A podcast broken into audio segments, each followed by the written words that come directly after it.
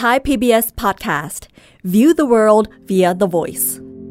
Star Stuff เรื่องเล่าจากดวงดาว The Space TH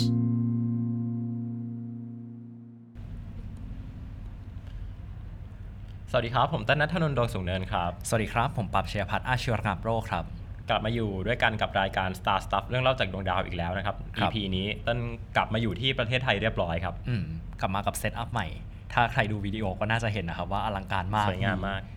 มีรูปอวกาศอยู่ด้านหลังด้วย ครับก็เนื้อหาในตอนเนี้ยครับ จริง ๆ มันเหมือนต่อยอดมาจากตอนที่แล้วอือหือตอนที่แล้วพี่เติ้ลพาเราไปทัวร์ JPL เนาะครับ Jet Propulsion Laboratory ที่แคลิฟอร์เนียครับ ก็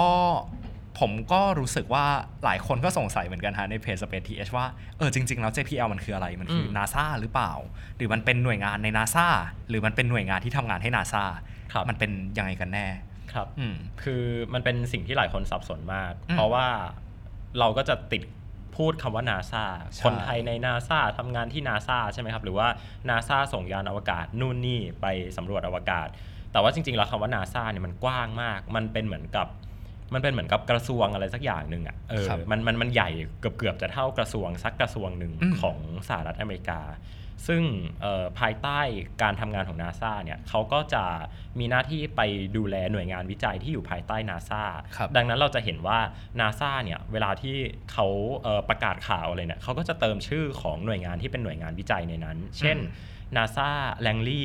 NASA Ames หรือว่า NASA JPL Jet Propulsion Laboratory เขาก็จะต้องมีการบอกไปว่า NASA ไหนนะครับอืมซึ่งจริง ๆ แล้วเนี่ย JPL เนี่ยมันมีความพิเศษอย่างหนึ่งตรงที่ว่ามันเป็นหน่วยงานวิจัยภายใต้ NASA ที่มันก่อตั้งก่อน NASA อืมและ หน่วยงานแม่ของ JPL จริง ๆ อะ คือ Caltech หรือว่า California Institute of Technology ครับมหาวิทยาลัยเอ่อสถาบันเทคโนโลยีแคลิฟอร์เนียนะฮะอยู่ในเอ่อแถวแถวๆ LA เหนือ LA ขึ้นไปนิดหนึ่งจะอยู่ในเมืองที่ชื่อว่าพาซาดีนาอืมก็เลยมีความเป็นเอกลักษณ์สูงมาก JPL ซึ่งถ้าใครตามข่าวอากาศ ผมว่าประเด็นนี้ก็น่าสนใจอย่างหนึ่งนะฮะ ว่าสมมติว่าเวลาเราให้เครดิตรูป JPL เนี่ย ส่วนใหญ่มันจะไม่ได้เป็น JPL เฉยอืมๆมันจะเป็น NASA slash JPL ขีด Caltech ใช่ ก็เพราะว่า JPL มันเป็นหน่วยงานภายใต้ NASA ใช่ที่ดันโดย Caltech นั่นเอง ลูกจ้างของ JPL จริง ๆ แล้วอืมคือลูกจ้างของ Caltech นะครับ เออ แค่ NASA ให้เงิน Caltech มาเพื่อ funding JPL อืมดังนั้น ดังนั้นเวลาที่เราทำขอทุนอะไรเงี้ย ก็คือเราขอกับ Caltech แล้ว Caltech เนี่ยก็จะได้รับจาก NASA อ่าเป็นโมเดลที่ที่แปลกที่สุดในบรรดา NASA ทั้งปวง ครับ ก็คือเหมือนแต่ละหน่วยของ NASA ที่พีเตอร์เล่ามา มันก็จะมีเหมือนเรียกว่าเป็นเอกลักษณ์แล้วก็หน้าที่อืมความรับผิดชอบที่ค่อนข้างต่างกันเนาะอย่างเช่นเอ่อ JSC จอห์นสันอะไรเงี้ครัยบส่วนใหญ่ก็จะดูไปเรื่องราวอือหือหรือว่า KSC Kennedy ส่วนใหญ่ก็จะดูเรื่องลอนอะไรเงี้ย launch ฮะการปล่อยซึ่ง JPL ที่เป็นหน่วยงานเอ่อใน NASA เหมือนกันเนี่ย อันนี้ส่วนใหญ่เขาจะดูเป็นเรื่องเกี่ยวกับการวิจัยพัฒนา เทคโนโลยีที่เกี่ยวกับการสำรวจอวกาศครับซึ่งส่วนใหญ่จะเป็น unmanned mission เนาะก็คือเป็นภารกิจที่ไม่มีมนุษย์อยู่ด้วยครับฮะซึ่งเอ่อเรื่องที่เราจะมาเปิดกันวันเนี้ยผมอืมว่ามันเป็นประเด็นที่น่าสนใจมากว่า JPL ในฐานะหน่วยงานที่ก่อตั้งมาก่อน NASA ทำไมถึงกลายมาเป็นส่วนหนึ่งของ NASA ใช่แล้วมันเริ่มขึ้นมาได้ยังไงอืมต้องซึ่งประวัติมันน่าสนใจมาก ต้องเท้าความกลับไปว่าครับตอนนั้นเนี่ยมันเป็นจุดที่อเมริกาเนี่ย เริ่มมีทรัพยากร คือเริ่มอยู่ในช่วงแบบการสร้างชาติอะอืมฮะคือต้องอย่าลืมว่าอเมริกาเนี่ยเป็นประเทศที่เพิ่งเกิดใหม่นะครับนะฮะอย่างเมื่อวานก่อนที่เราจะอัดกันนี้ก็เพิ่งเป็นวันเบิร์ d เดย์เป็นวันครบรอบ Independence Day หรือว่าวันประกาศอิสรภาพของอเมริกา เขาก่อตั้งมาได้แค่ 200 กว่าปีเท่านั้นเองนะครับแล้วก็ประวัติศาสตร์การสำรวจอวกาศเนี่ยการที่คนจะมาแบบมาทำยานอวกาศ หรือมาทำจรวดนู่นนี่นั่นเนี่ยมันเกิดขึ้นหลังจาก อเมริกาก่อตั้งประเทศเพียงแค่ 100 ปีเท่านั้นนะครับก็คือในช่วงยุค 90 นะครับครับในตอนนั้นเนี่ยอเมริกาเริ่มมีเอ่อเริ่มมีความอยากที่จะมาทำงานวิทยาศาสตร์มากขึ้นเนาะอืมตอนนั้นเนี่ยมันมีการปฏิวัติที่เป็นเหมือนการปฏิวัติอุตสาหกรรมในอเมริกา มีครับเรื่องของสายพันธุ์การผลิตเริ่มมาอืมประกอบรถยนต์ วิทยาศาสตร์มันเริ่มเจริญก้าวหน้านะฮะซึ่งอย่าลืมว่าตอนนั้นเนี่ยเป็นยุค ก่อนสงครามโลกครั้งที่หนึ่งอีกนะ ในช่วงแบบยุคยุคพันแปดเก้าร้อยเก้าพันแปดเก้าร้อยศูนย์ที่ว่านี่คือพันแปดร้อยแปดร้อยเก้าเก้าสิสิบบเออยุคเก้าศูนย์คือสตาร์ทเก้าศูนย์จริงๆ ไม่ใช่เก้าศูนย์แบบเก้าเก้าปีเกิดครับอะไรอย่างเงี้ยเออนะครับซึ่งในในช่วงนั้นเนี่ยมันก็มีเหตุการณ์หลายเหตุการณ์ที่เป็นเหตุการณ์สำคัญด้านวงการวิทยาศาสตร์ อย่างเช่น การค้นพบดาวพลูโตอืม ที่เป็นดาวเคราะห์ดวงแรกดวงดวงเดียวที่ถูกค้นพบโดยชาวอเมริกันครับก็คือคุณคุณคลายคลายทอมทอมบบออร์อ่านะครับแล้วหลังจากนั้นเนี่ยมันก็เกิดเอ่อเกิดกระแสด้านการทำยานอวกาศทำจรวดขึ้นมาอืมตอนนั้นอย่าเรียกว่ายานอวกาศเลยคำว่ายานอวกาศยังยังไม่มีอยู่จริงไม่เนาะเกิดตอนนั้นไม่เครื่องบินกิดยังไม่เกิดเลยครับ แต่ว่า เอ่ออเมริกาเนี่ยก็ได้รับอิทธิพลในในงานด้านวิทยาศาสตร์ที่เป็นงานด้านการทำจรวดที่ในตอนนั้นเนี่ยยุโรปเริ่มเริ่มมีเกิดขึ้นแล้ว เช่นครับเออฟเบิร์ดนะฮะยุคจรวดของออฟเบิร์ดนะฮะอือฮึหรือว่ามายุคของเอ่อจรวดที่ที่ถูกทำในเยอรมันอะไรต่างๆเนี่ยหลักการการทำจรวดมันเริ่มเข้ามาแพร่หลายแล้ว แล้วก็มันมีเอ่อชาวอเมริกันคนหนึ่งที่เป็นผู้ประดิษฐ์จรวดขึ้นมา แล้วก็สามารถสร้างจรวดเชื้อเพลิงเหลว ที่มีกลไกการทำงานที่ซับซ้อนได้สำเร็จนะในช่วงยุคต้นยุค 90 เนี่ยก็คือคุณโรเบิร์ตก็อดดาร์ดอืมนะครับคนนี้ก็เป็นชาวอเมริกัน ซึ่งโรเบิร์ตก็อดดาร์ดแกเนี่ยก็มีก็มีลูกศิษย์ต่างๆ เยอะแยะมากมายนะฮะก็ เอ่อเรียนอยู่ในสาขาด้านวิศวกรรมอะไรต่างๆ มันก็เลยทำให้เทรนด์การทำจรวดเนี่ยหรือว่าการทำ homemade rocket เนี่ยมันเป็นมันค่อนข้างเป็นกระแส แล้วก็เป็นเขาเรียกว่าอะไรเป็นงานอดิเรกให้อืมกับเด็กๆในสาขาด้านวิศวกรรมครับในตอนนั้น ก็เรียกได้ว่าช่วงต้นศตวรรษที่ 20 เนี่ยมันเป็นช่วงที่กระแส aviation อืมกับ aerospace เริ่มเข้ามามีบทครับบาทมากขึ้น ทั้งเรื่องเกี่ยวกับเอ่องานด้านเทคโนโลยีด้วย แล้วก็เรื่องเกี่ยวกับ ความครุกรุ่นของสงครามที่มันเริ่มเกิดขึ้นทำให้ ซึ่งปฏิเสธไม่ได้ว่าการเกิดขึ้นของสงครามหลายหลายทีมันก็ทำให้เทคโนโลยีมันพัฒนาขึ้นอย่างรวดเร็วเนาะโดยเฉพาะในเรื่องแบบอะไรที่ดูเป็นฟอนเทียอย่างเช่นครับการเอ่องานด้าน aviation งานด้าน aviation หรือ aerospace ที่ทำให้มันเกิดการขนส่งการเคลื่อนย้ายทรัพยากรได้อย่างรวดเร็วประมาณเนี้ยครับ ซึ่งถ้าพูดในเชิง context ของ JPL เนี่ย มันสามารถเริ่มย้อนกลับไปได้ที่ Caltech นี่แหละอืมช่วงประมาณปีครับ1930 ครับคือช่วงนั้นเนี่ยครับมันก็เอ่อเป็นช่วงที่มีอย่างที่พี่เติ้ลพูดเลยว่ามีคนสนใจด้านจรวดเยอะขึ้น แล้วก็มีอืมนักศึกษาของ Caltech เนี่ยครับเขาก็รวมกลุ่มกันมาสร้างเครื่องยนต์จรวดเองอืมซึ่งจุดเริ่มต้นก็คือเขาเริ่มสร้างใน Caltech ก็คือในมหาวิทยาลัยเลย คือในแคลเทคนี่คือในมหาวิทยาลัยเลย แบบในแคมปัสเลยอะครับ แล้วก็เอ่อพลาดฮะเกือบระเบิด อืมจริงคือระเบิดนะอะระเบิดก็ระไปเบิดแล้วระเบิดในหอพักในหอพักในหอพักด้วยนักศึกษาเลยครับคาวเทคก็เลยไล่ให้นักศึกษากลุ่มเนี้ยครับไปทำการทดลองที่ที่กว้างๆหน่อยที่ที่กว้างหน่อยแล้วก็ไม่ใช่หอพักนักศึกษาที่ที่ที่แบบมีคนอยู่เยอะอะไรเงี้ยครับครับเขาก็เลยไปทำการทดลองใหม่ที่อาร y o เซโคอือฮึที่เป็นหุบเขาในแถบซานกาเบรียลของแคลิฟอร์เนีย ครับอืมก็ทีเนี้ยมันก็เป็นเหมือนแบบ ผมรู้สึกว่าเหมือนโดนเฉดหัวระดับหนึ่งเนาะว่าอืมเป็นที่กว้างๆแบบโล่งๆเลยไม่มีอะไร ก็ทำให้นักศึกษาที่นักศึกษาที่ว่าก็เป็นพวกเป็น graduate student อะพวกนักศึกษาป.เอกได้มาลองทำพวกเชื้อเพลิงจรวดมาลองทำพวกเครื่องยนต์ดู ใช่ครับแล้วก็จนกระทั่งในปี 1936 เนี่ยครับ ที่ JPL เขานับว่าเป็นจุดเริ่มต้นของเขาเนี่ย มันมีการทดลองหนึ่งที่เขาสามารถสร้าง เครื่องยนต์จรวดได้สำเร็จและทะสามารถทำให้ไฟมันพุ่งขึ้นมาจากเครื่องยนต์ได้อ่าฮะอืมก็นับว่าเป็นความสำเร็จแรก ๆของ JPL ครับในตอนนั้นเนี่ยต้องบอกว่าเอ่อสหรัฐเองเนี่ยเริ่มสนใจเทคโนโลยีจรวด เพราะว่ามันมันเป็นยุคหลังสงครามโลกนะฮะคือคือเป็นช่วงช่วงสงครามโลกกันแหละเป็นช่วงที่สงครามหลัง ครั้งที่หนึ่งเอ่อครั้งที่หนึ่งเนี่ยอืมสงครามโลกครั้งที่หนึ่งมันมันครู่กุ่นเข้ามาแล้วมันก็สงบลงไป ซึ่งอย่าลืมว่าในตอนนั้นเนี่ยสหรัฐอเมริกาไม่ได้มีบทบาทมาก เหมือนกันในสงครามโลกครั้งที่สองเนาะซึ่งเอ่ออเมริกาเนี่ยก็เลยมีทรัพยากรมีเวลามาวิจัยตัวพวกเทคโนโลยีอะไรพวกนี้มากขึ้น แล้วก็ตัวละครสำคัญเลยเนี่ยนอกจากกลุ่มนักศึกษา ซึ่งเดี๋ยวเดี๋ยวปั๊บคงพูดไล่ชื่อให้ฟังอะว่ามีอือฮึใครบ้าง ก็จะมีเป็นเป็นอาจารย์ที่ปรึกษาใช่ซึ่ง ลูกศิษย์จะจะไปได้ดีไปได้ไกลเนี่ยก็คือต้องมีอาจารย์ที่ดีเนาะนะครับอาจารย์ที่ดีที่ว่าเนี่ยก็คือเอ่อ professor Theodore von Kerman อืมซึ่งคนนี้เนี่ยเป็นเหมือนกับอาจารย์ที่สนับสนุนนักศึกษากลุ่มเนี้ยครับว่าเออจริง ๆ แล้วการทำจรวดในหอพักเนี่ยมันไม่ถูกต้องนะให้ให้ไปทำในลานโล่งๆที่มันเอ่อที่มันมีพื้นที่นะครับ ก็ครับก็เป็นเอ่อเป็นที่ปรึกษาให้กับให้กับนักศึกษากลุ่มนี้นะครับ ซึ่ง เอ่อชื่อของวอนคาร์แมนเนี่ยที่พี่ไป JPL มาเนี่ยก็เห็นชื่อของเขาเนี่ยแปะอยู่ตามสถานที่ต่างๆ เต็มไปหมดเลย ห้องเอ่อห้องประชุมของเขานะฮะหรือว่าอืมเอ่อลานแสดงจัดนิทรรศการเนี่ยเขาก็จะชื่อว่าวอนคาร์แมนครับวอนคาร์แมน auditorium ชื่อวอนคาร์แมนนี่นับว่าเป็นชื่อที่มีบทบาทสำคัญทางด้านวงการอวกาศสูงมากสูงแล้วก็มาก แล้วก็ผมว่าเป็นชื่อที่หลายคนน่าจะคุ้น อ่าถูกต้อง เพราะว่าชื่อของเขาเนี่ยครับเป็นชื่อที่เป็นเส้นแบ่งระหว่างโลกกับอวกาศนั่นเอง เส้น Common คาร์เมนไล Line ใช่ครับ ซึ่งเอาจริงมันแอบโกงๆนิดนึง ตรงที่ว่าคือเขาเขามีส่วนร่วมในการทำจรวดลำแรกที่ไปแตะขอบอวกาศจากครับฝั่งสหรัฐเนาะก็คือ Explorer 1 ที่เดี๋ยวอืจะมเล่าให้ฟังหลังจากนี้เนี่ยก็ก็เป็นคนนิยามบอกว่าอันเนี้ยเรียกว่าเรียกว่าอวกาศนับว่าเป็นอวกาศก็คือ 100 กิโลเมตร เพราะครับว่าทำจรวดไป 100 กิโลเมตร ผมว่าจริง ๆ มันเป็นเกียรติมากเลยนะที่แบบได้ชื่อตัวเองมาตั้งแบบเส้นแบ่งระหว่างอืมโลกกับอวกาศที่เราเรียกว่าเป็นพรมแดนสุดท้าย ครับอืมโอเคฮะ ก็คือคุณ professor Theodore von Karman เนี่ยเขาเป็น professor อยู่ที่ Caltech อืมเกือบพูดว่า MIT ละแบบติด MIT อะก็เป็น professor อยู่ที่ Caltech เขาทำ lab lab หนึ่งอยู่ฮะ ชื่อ lab Guggenheim ฮะแล้วเขาก็เลยสนับสนุนพวกกลุ่มนักศึกษากลุ่มเนี้ยฮะให้ครับได้ทำการทดลองจรวดอย่างจริงจังมากขึ้น ไม่ใช่แบบแค่แบบเป็นเหมือนฮ็อบบี้เล่นๆอีกต่อไปอืมเขาก็เลยเหมือนเอ่อสนับสนุนงานวิจัยของเขาฮะจนกระทั่งในปี 1938 เนี่ยเอ่อเอกกลุ่มเนี้ยกลุ่มงานวิจัยอืมจรวดก็ไปเตะตากองทัพเข้าครับครับช่วงนั้นก็เป็นช่วงที่กระแสเครื่องบิน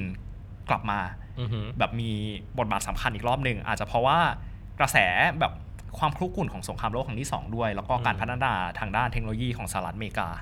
เอ่อทีเนี้ยฮะกองทัพสหรัฐก็จ้างให้ไอ้แลบเนี่ยอืมพัฒนาเครื่องยนต์จรวดฮะอืมเรียกว่าเอ่อเจโตอือฮึคือเป็นมันมันมันคือคำย่อของมันคือ jet assisted take off คือคือทำยังไงก็ได้ให้วัตถุอะไรบางอย่างเนี่ยมันขึ้นไปครับอยู่สูงๆได้ โดยที่ใช้แรงขับเจ็ต ใช่เออนั่นแหละ เพราะเหมือนเครื่องบินหลายอันในกองทัพมันหนักเนาะทำให้มันเทคออฟยากเขาก็เลยอืมแบบติดเครื่องยนต์จรวดไปเพื่อที่จะช่วยในการแก้ปัญหาทำให้มันเทคออฟได้ ใช่ มันจะมีคลิปหนึ่งอะเป็นคลิปเครื่องเครื่องบินเอ่อเอเอ่อเป็นเป็นเครื่อง 430 อะอืมเออที่ติดจรวดเข้าไปอะเพื่อให้มันสามารถที่จะ take off ได้ในระยะสั้นๆอะไรอย่างเงี้ครัยบนะซึ่งเอาจริงอันเนี้ยก็นับว่าเป็นแบบเป็นจุดเริ่มต้นของของการทำเครื่องยนต์เจ็ตนั่นแหละนะครับเครื่องยนต์เครื่องบินเจ็ตที่เรา ที่เราเอ่อขึ้นกันอยู่ทุกวันเนี้ยก็คือมีหลักการมาจากตรงนี้อืมซึ่งกองทัพเนี่ยก็ให้ทุนมา 10,000 ดอลลาร์ในการพัฒนาไอเครื่อง JATO เนี่ยฮะ10,000ดอลลาร์ ซึ่งผมลองไป search มาแล้วก่อนมาอ่านพอดแคสต์มันคือประมาณ 2 0 0แสนดอลลาร์ในปัจจุบันก็คือประมาณ 6 ล้านบาท ซึ่งไม่ได้เยอะไม่ได้เยอะเลยนะ 6 ล้าน คือเทียบกับเทียบกับงานวิจัยเครื่องบินในยุคนี้เออก็น่าจะเป็นหลัก มันก็ควรจะใช้งบหลักร้อยล้านนะฮะแต่แบบคือใช้งบคือหยุกคล้านเนี้ยในการพัฒนาเครื่องยนต์ใช่จรวดนี่แบบม คือยกเนี้ย6ล้านยังส่งของขึ้นไปอวกาศไม่ได้เลยอืมนี่ขนาดแบบ democratize อะไรกันแล้วนะครับ ซึ่งเอ่อเจโตเนี่ยมันก็ประสบความสำเร็จแล้วก็สามารถเอาไปติดเครื่องบินแล้วมันใช้ได้จริงอะฮะซึ่งในช่วงประมาณปี 1940 กว่าๆก็คือช่วงที่เกิดสงครามโลกครั้งที่ 2 ขึ้นเนาะอืมเพราะฉะนั้นนะฮะเหมือนทรัพยากรจำนวนมหาศาลทางด้านวิทยาศาสตร์ของสหรัฐอเมริกาก็ถูกนำไปใช้กับกองทัพครับ แล้วก็ JPL เนี่ยก็เลยกลายเป็นหน่วยงานที่เหมือนทำงานให้กองทัพอะฮะพัฒนา ballistic missile พัฒนาเครื่องยนต์จรวดพัฒนาเครื่องยนต์เจ็ตครับอืมซึ่งมันก็มีเรื่องน่าสนใจอย่างหนึ่งว่า มันก็ทำให้เอ่อหนึ่งในกลุ่มนักศึกษา คือคุณแฟรงค์มารีนาอืมที่ที่เอ่อที่ทำเครื่องยนต์จรวดแล้วระเบิดในหอพักเนี่ยฮะจนครับกลายมาเป็นยุคเบิกบวกของ JPL เอ่อในช่วงเขา เขาไม่เห็นด้วยกับอืมกับแนวทางเขาก็เลยแบบเหมือนสละตัวออกไปครับฮะคือไม่ได้แบบคือคือมองว่าการทำงานของเขาเนี่ยมันเป็นงานงานวิจัยงานเพื่อมนุษยชาติ ไม่ควรจะถูกนำมาใช้อืมเพื่อการสงครามอะไรอย่างเงี้ยเนาะใช่ครับ ซึ่งเอ่อตัดกับเพิ่มเข้ามาที่ก็ประเด็นหลักก็คือเอ่อตอนนั้นนะฮะเหมือนมันก็ยังทำงานในชื่อแลกกูเกนไทม์อยู่เนาะ หลังจากพัฒนา JATO แบบขึ้นมาสำเร็จนะฮะเขาก็เลยเหมือนตั้งบริษัทหนึ่งขึ้นมา ชื่อ Aerojet อืมที่เหมือนกับว่าเอาไปใช้ทำงานเลยก่อนที่จะเปลี่ยนชื่อมาเป็น JPL ในภายหลังครับครับ ก็ช่วงเอ่อช่วงสงครามโลกครั้งที่2เนี่ยฮะ JPL ก็กลายเป็นหน่วยงานที่เหมือนทำงานให้กับกองทัพเนาะพัฒนาบ a ลิสติกมิสไซล์พัฒนาอะไรอย่างที่บอกอือฮึจนกระทั่งช่วงประมาณจบสงครามโลกครั้งที่2อะฮะเอ่อมันก็เป็นช่วงที่เกิด Operation Paperclip ขึ้นก็คือ สหรัฐอเมริกาก็ดึงตัวนักวิทยาศาสตร์ จากฝั่งเยอรมันมาทำงานอือหือซึ่งฝั่งเยอรมันในช่วงสงสงครามโลกครั้งที่สองก็มีเหมือนมีผลงานโดดเด่นในการพัฒผลิตจรวด V2 ขึ้นมาครับซึ่งเป็น ballistic missile ที่อืมสามารถยิงข้ามทวีปได้เนาะใช่ก็เรียกว่าได้ว่าโด่งดังมาก ซึ่งหัวหน้าของคนพัฒนาจรวด V2 เนี่ยก็คือคุณ Wernher von Braun ครับที่เอ่อในภายหลังก็กลายเป็นบิดาของโครงการอพอลโลเนี่ยอืมแต่ในช่วง ประมาณปี 1950 กว่าๆคุณ Wernher von Braun เนี่ยฮะก็ไปอยู่กับกองทัพสหรัฐอเมริกาอืมอืมช่วงนั้นเป็นช่วงที่เกิดเอ่อเริ่มการแข่งขันดาวเทียมขึ้นนะฮะว่าฝั่งอือฮึโซเวียตก็อยากพัฒนาดาวเทียม ฝั่งสหรัฐอเมริกาก็อยากพัฒนาดาวเทียม ซึ่ง JPL ก็ร่วมมือกับฝั่งของคุณ von Braun นี่แหละฮะครับพยายามเสนอโครงการดาวเทียมดวงแรกของสหรัฐไปอือหือแต่ก็แพ้ให้กับโปรเจกต์ Vanguard ในตอนนั้นอ่าซึ่ง โปรเจกต์แวนการ์ดในภายหลัง มันมันเออนั่นแหละเออแล้วก็อย่างที่เรารู้กันว่ามันมันพัง เพราะว่ามันมันถูกอืมขับด้วยแนวคิดของกองทัพอะใช่มันมีความเป็นแบบทหารนะครัฮะบซึ่งก็แวนการ์ดก็ระเบิดไป จริง ๆ พี่เคยไปเห็นตัวแวนการ์ดของจริงที่มันที่มันระเบิดอะอืมเขาเอามาโชว์อยู่ที่สมิธโซเนียนเดี๋ยวขึ้นรูปให้ดูก็คือเอ่อจรวดเนี่ยแทนที่มันจะแบบปัญหามันคืออะไรหรือว่าปัญหามันคือ ตอนนั้นเนี่ยกองทัพพยายามจะเอาจรวดขนาดใหญ่ที่เป็นแบบเหมือน ICBM อะอือฮึมาใช้ในการส่งดาวเทียม ซึ่งวิธีการคิดหรือว่างานด้าน engineering เนี่ยมันต่างกันมากครับเขาก็เลยเอ่อไม่ประสบความสำเร็จคือมันระเบิดอะแล้วดาวเทียมก็กระเด็นออกมาอืมตกอยู่ที่พื้นตรงนั้น ทุกวันนี้อยู่ในพิพิธภัณฑ์ แต่ JPL เนี่ย ถ้าเราไปดูก็คือเขาใช้ตัวจรวดที่เล็กเล็กมากอืมนะฮะเอ่อ Explorer 1เนี่ยครับ มันจะมีตัวจรวดที่เป็นส่วนขับดัน ซึ่งก็จะเป็นแบบถ้าใครเล่น Kerbal Space Program เนี่ยจะรู้สึกว่ามันคือหลักการ Kerbal Space Program เลยคือคุณ add more booster คุณเอาอืม booster มาเรียงเรียงเรียงเรียงรอบข้างแล้วคุณค่อยๆ สลัดออกสลัดออกสลัดออกอืมนะฮะจริง ๆ มันมันแทบจะเป็นแบบจุดจุดเริ่มต้นของแนวคิดจรวดหลาย stage ด้วยแหละนะฮะไอตัวครับ Explorer 1เนี่ยแล้วก็ปรากฏว่า JPL ก็ประสบความสำเร็จในการส่ง Explorer 1ก็คือเอ่อจริง ๆ proposal ผมว่าสิ่งที่น่าสนใจอะฮะคือ proposal ของ JPL ที่ทีมกับเอ่อทีมของ Von Braun ที่ Army Ballistic Missile Agency อือฮึซึ่งจริง ๆ ก็เป็นหน่วยงานกองทัพแหละเอ่อเขาเสนอ proposal ของไอดาวเทียมดวงเนี้ยไปตั้งแต่ปี 1954 ครับ ซึ่งมันมันมันก่อนที่จะเกิดเอ่อสปุตนิกขึ้นดวงแรกในปีอืม1957 ก่อน แต่ว่าถูกรีเจ็คไป แล้วก็ก็งบก็เอาไปให้แวนการ์ดอย่างที่พี่เติ้ลบอกเลย มันเป็นหน่วยงานที่พัฒนาโดย เอ่อกองทัพเรือ ซึ่งซึ่งมันตอนนั้นพัฒายังไม่มีด้วนาซาต้องอย่าลืมว่าตอนนั้นเนี่ยยังไม่มีสิ่งที่เรียกว่านาซาใช่ ก็มันเป็นมันเป็นงานกองทัพที่พัฒนาด้วยไมเซ็ตแบบกองทัพจริงๆอะฮะอือฮึแล้วมันก็ไม่ประสบความสำเร็จอย่างที่บอก ซึ่งหลังจากนั้นเนี่ยทีมของ JPL บวกคุณวอนบราวน์ก็เลยได้พัฒนา Explorer Explorer 1อย่างที่พี่เติ้ลพูดอืมแล้วก็กลายมาเป็นร่วมกันดาวเทียมดวงแรกของสหรัฐอเมริกา ใช่ ซึ่งก็ประกอบเหมาะกับช่วงนั้นเนี่ย เริ่มมีแนวคิดว่างานอวกาศเนี่ยมันควรจะถูก transfer มาที่มือของประชาชน ไม่ใช่อืมแค่แบบงานของทหารอย่างเดียว ก็เลยเอ่อเกิดเป็นนาซาขึ้นมาที่สุดนะประวัติศาสตร์นาซาเราเคยคุยกันแล้วเนาะที่เปลี่ยนจาก NASA NACA เป็น NASA ใช่นะครับก็เลยมีการก่อตั้งนาซาขึ้นมาเนี่ยในปี 1958ครับนะครับ ซึ่งก็เป็น ก็เป็นหนึ่งปีอะก่อนที่จะเกิดเหตุการณ์สำคัญหลาย ๆ อย่างขึ้นนะอืในม1959 ซึ่ง JPL เนี่ยก็ถูกดูดดึงมาที่อยู่ NASA เป็นหน่วยงานภายใต้ NASA ก็เลยเป็นเหตุผลว่าทำไมทุกวันเนี้ยเวลาเราพูดว่า JPL มันก็เลยกลายเป็น NASA JPL ในที่สุด อืมครับ ผมว่าเป็นไทม์ไลน์ที่น่าสนใจมาก Explorer 1 ปล่อยเดือน มกราคม NASA ตั้งเดือนธันวาคม ใช่อืมรู้สึกว่ามันก็น่าจะ influence ซึ่งกันและกันด้วยเหมือนกันเนาะว่าอืม Explorer 1 มันประสบความสำเร็จจาก JPL เนี่ยมันก็เลยอาจจะเป็นหนึ่งในเหตุผลลึกๆอะที่ทำให้มันเกิดการก่อตั้ง NASA ขึ้นมาครับจากนักศึกษาด้วยเนาะจากอืม academic อะคือจากจากมหาวิทยาลัยครับ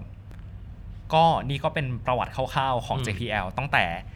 ยุคที่นักศึกษาปริญญาเอกของ Caltech ทำ เครื่องยนต์จรวดแล้วก็ระเบิดในช่วงประมาณปี 1930 จนกระทั่งใน 20 ต่อมาจนกระทั่งใน 20 ปีต่อมาก็ได้กลายเป็นหน่วยงานแรกที่สามารถปล่อยดาวเทียมดวงแรกของสหรัฐได้สำเร็จ จนนำไปสู่การก่อตั้งนาซานั่นเองฮะครับก็เบรกแรกก็จบประมาณตรงนี้ครับไว้เจอกันใหม่เบรกสองครับ Star Stuff เรื่องเล่าจากดวงดาว The Space TH โอเคครับ กลับมาอยู่กันที่เบรกที่ครับ2เมื่อกี้ก็เป็นประวัติคร่าวๆของ JPL ในช่วงตั้งแต่เริ่มตั้ง JPL ขึ้นมาจนถึงการก่อตั้ง NASA ครับและ JPL กลายมาเป็นส่วนหนึ่งของ NASA นะครับครับทีเนี้ยจำที่ผมพูดได้ไหมฮะว่ามันมีเออเหมือนเป็นติดฟาวเดอค้างร์เออมันมีติดค้างประเด็นหนึ่งไว้ มันกับมันเหมือนมีผู้ฟา founder ของ NASA ฮะเอ้ย founder ของ JPL ที่ไม่เห็นด้วยกับแนวคิดด้านด้านกองทัพทำให้เขาถอนตัวออกไป ซึ่ง จริงๆอะผมว่าเป็นประเด็นเนี้ยเป็นประเด็นที่น่าสนใจมากแล้วก็เล่าได้ยาวมาก แล้วมันก็ไม่ได้มีปัญหาแค่ founder คนเดียวเนาะมันมีปัญหากับ founder หลายคนเลยใช่ซึ่งมันนำมาสู่การที่ NASA Smithsonian JPL แล้วก็อีกหลายหน่วยงานเนี่ยครับเขาเขียนประวัติการก่อตั้งของ JPL ไว้ไม่เหมือนกัน แล้วก็ เหมือนทำให้ชื่อบุคคลหลายชื่อถูกเพิ่มเข้ามาแล้วก็ถูกลบออกไปใช่จากการก่อตั้ง JPL ใช่ ซึ่งเรื่องเนี้ยต้องเออย้อนกลับไปตอนที่พี่ไปที่ JPL มาอืมที่หน้าของ JPL เนี่ยเขาก็จะมีต้นไม้ต้นหนึ่งถูกปลูกเอาไว้นะคครัรับความหมายของเขาคือเป็นเอ่อ founder plan คือเหมือนกับ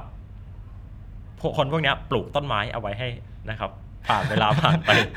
กี่กี่ร้อยปีกี่หมื่นปีเนี่ยต้นไม้ก็จะยังแบบสวยสดงดงามอยู่อะไรอย่างเงี้ยนะฮะซึ่งซึ่งรายชื่อของคนที่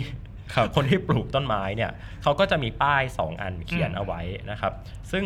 เอ่อป้ายอันแรกเนี่ยมันจะเป็นป้ายที่สลักอยู่บนอยู่บนหินนะเออครับคือคือเป็นป้ายแกะสลักลงไปนะครับเขาก็จะเขียนอารัมพบทมาแหละว่า เกิดจากมีที่มาที่ไปอย่างไรนะครับ ซึ่งป้ายเนี้ยเป็นเป็นป้ายประวัติศาสตร์อืมเออเป็นป้ายที่แบบ historical นะครับครับซึ่งป้ายเนี้ยเขาก็จะระบุชื่อของ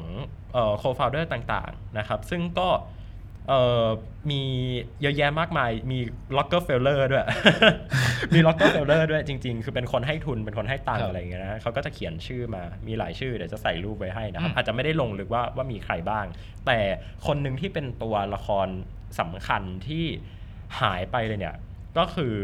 ชื่อเขาเป็นภาษาจีนอืมเขาคือเขาคือดรเฉียนอ่าดรเฉียนคนเนี้ยใครที่เออเคยอ่านมาเนี่ยก็จะก็จะก็จะรู้แหละว่าเขาเป็นคนที่เป็นผู้ร่วมก่อตั้ง JPL เป็นนัครักบวิทยาศาสตร์อยู่ในนั้น แล้วก็ ไม่สามารถที่จะอยู่ในอเมริกาต่อได้ เพราะว่าอืมมันมีประเด็นเรื่องของสงครามเย็นเข้ามา แล้วเราก็รู้ว่าจีนเนี่ยก็มีความเป็นคอมมิวนิสต์เนาะก็เลยถูกเอ่อเรียกว่าถูกไล่กลับไปที่จีนก็จะว่าอย่างนั้นก็ได้นะคครัรับบซึ่งซึ่งดรเฉียนเนี่ยแกก็ไม่ได้ถูกบรรจุไว้ในแผ่นป้ายที่เป็นแผ่นป้ายหินสลักตัวนี้ ร่วมกับเพื่อนๆของเขาหรือว่าผู้ร่วมก่อตั้งคนอื่นๆนะฮะไม่ว่าจะเป็น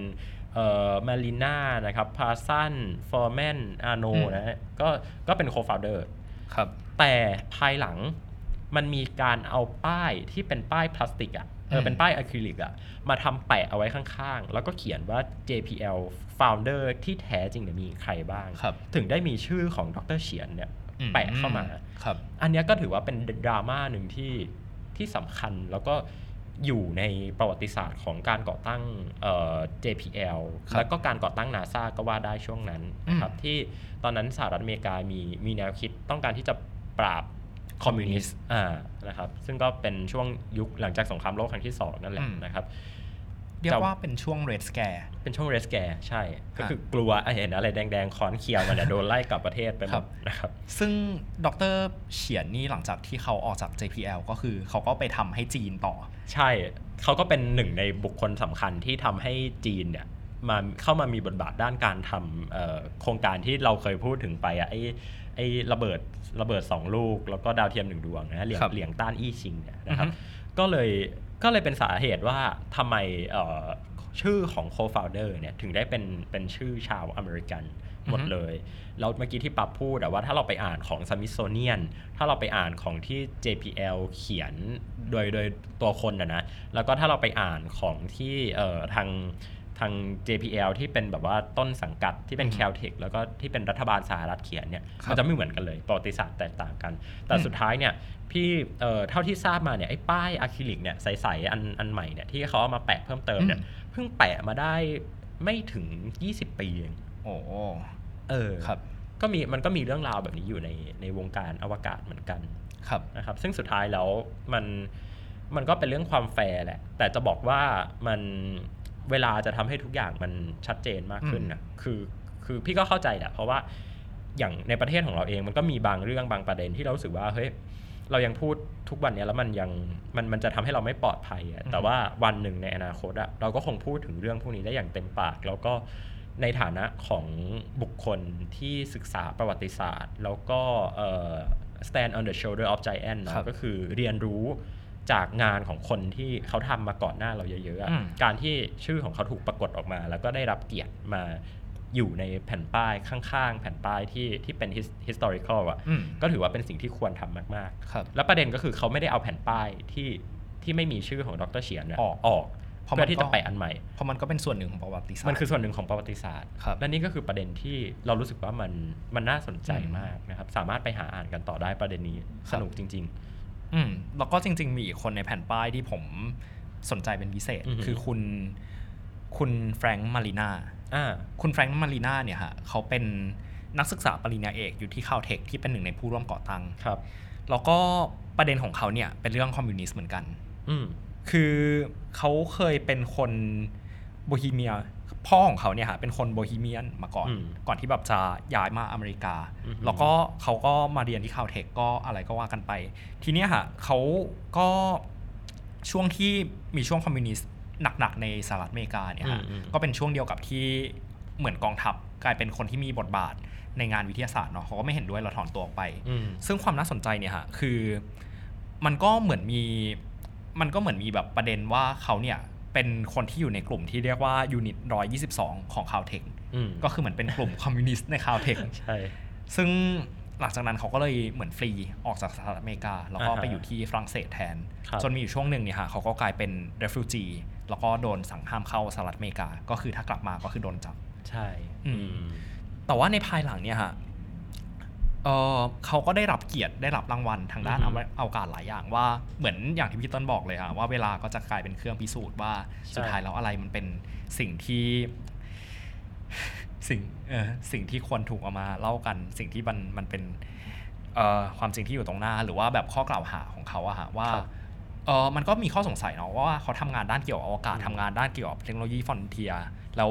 เอ่อเขาในฐานะที่เหมือนจะเป็นคอมมิวนิสต์เนี่ยเขาได้เอาเทคโนโลยีไปให้ฝั่งรัสเซียหรือเปล่าเออซึ่งมันก็เกิดเป็นข้อปรักปรำว่าเออแบบไอ้กลุ่มUnit 122เนี่ยไอ้กลุ่มคอมมิวนิสต์ขายชาติเนี่ยขายชาติอืมเอาข้อมูลของสหรัฐอเมริกาไปให้รัสเซียอืมแต่ว่าจริง ๆ แล้วอะฮะหลังจากนั้นก็มีข้อมูลเปิดเผยออกมาว่า ดูเหมือนจะไม่เป็นความจริงเหมือนเป็ครันบแค่ข้อปรักปรำแล้วก็อืมความหวาดระแวงมากกว่า จริงๆ ชื่อของเขาเนี่ยอยู่อยู่ค่อนข้างบนเลยนะ ในอืมบนแผ่นป้ายที่เป็นแผ่นป้าย original ฮะนะเหมือนตอนที่สลักยังไม่มีประเด็น ตอนที่สลักยังไม่มีประเด็นใช่ คือคือชื่อชื่อแกเนี่ยอยู่เหนือ Rockefeller อีกครับอืมเอ้ยแต่จริงพี่พี่ค่อนข้างเซอร์ไพรส์ที่แบบว่าเจอแบบชื่อ Rockefeller คือถามว่า อ๋อ คนนี้ทำอะไร คนนี้รู้อ๋อเขารวยเขาให้เงิน ทุกคนเราเราทุกคนล้วนรับเงิน Rockefeller เนาะครับนะครับแหมซึ่งซึ่งเอาจริง ๆอะถ้าใครที่ เข้าใจประวัติศาสตร์ของอืมอเมริกาช่วงนั้นเนี่ยเรื่อง CIA เรื่องอะไรอะเราก็มาศึกษาประวัติศาสตร์ไทยในช่วงเดียวกันอะจะรู้ว่าช่วงนั้นอะประวัติศาสตร์ไทยเนี่ยก็มีประเด็นแบบเนี้ยเหมือนกันอืมซึ่งเอาจริงมันมันมันมันป็เชื่อมโยงซึ่งกันและกันมันเชื่อมโยงซึ่งกันและกัน ซึ่งมันเป็นตัวที่บ่งบอกเลยอะว่าจริง ๆ แล้วโลกของเราเนี่ยทุกอย่างมันเชื่อมโยงกันหมดแม้กระทั่งการก่อตั้ง JPL เนี่ยมันก็ก็เกี่ยวข้องกับการการที่เอ่อกลุ่มคอมมิวนิสต์ในไทยแบบว่าหนีขึ้นภูพานอะไรอย่างงี้ด้วย จะบอกว่าอย่างนั้นก็ได้อืมเออครับ ก็ จบประวัติศาสตร์อันครับยาวนานของ JPL ในช่วงแค่ถึงการก่อตั้งนาซาครับครับยังไม่ได้พูดถึงว่าหลังก่อตั้งนาซาแล้ว JPL ไปทำอะไรต่อเลยอืมเดี๋ยวประเด็นนี้เราเอากลับมาไว้เล่ากันใหม่ในตอนหน้าถ้ามีครัโอบกาสครับก็นี่ก็คือเรื่องราวของ JPL จากกลุ่มนักศึกษากลุ่มหนึ่งที่ทดลองเครื่องยนต์จรวดกันในหอพักจนระเบิดครับจนโดนไล่ออกไปทดลองที่อื่น แล้วก็สถานที่ที่โดนไล่ไปก็ครับกลายมาเป็นที่ตั้งของ JPL ในทุกวันนี้ จนโดนไล่ออกนอกประเทศ ครับจนโดนไล่ออกนอกประเทศไปก็หลายคนครับครับ แล้วก็ก่อให้เกิดกลายมาเป็นหน่วยงานอวกาศที่เมื่อแค่2-3ปีที่แล้วก็ยังเป็นหน่วยงานเดียวในโลกที่สามารถส่งโรเวอร์ไปที่ดาวอังคารได้จนใช่ครับกระทั่งจีนเข้ามาเป็นชาติที่ใช่ครับ2ครับ สำหรับ Star Stuff ตอนนี้ก็จบไว้ที่ตรงนี้ครับ ใช่ครับ อย่าลืมติดตามพวกเราผ่านทางช่องทางของ Thai PBS Podcast นะครับอืมเอ่อแล้วก็ช่องทางของ podcast ที่ทุกคนกำลังฟังอยู่นะครับ Apple Podcast Google Podcast มีหมดเลยนะครับ แล้วก็บนเว็บไซต์ของ Thai PBS Podcast ด้วย แล้วก็อย่าลืมว่าตอนนี้เรามีวิดีโอแล้วนะครับ สามารถดูได้ผ่านช่องทาง YouTube ครับครับผมปั๊บเชียพัฒน์อาชีวระงับโรคครับ แล้วผมเต้นนัทธนนท์ดวงสุงเนินครับ ขอลาคุณผู้ฟังไปก่อน สวัสดีครับ สวัสดีครับ Star Stuff เรื่องเล่าจากดวงดาว The Space TH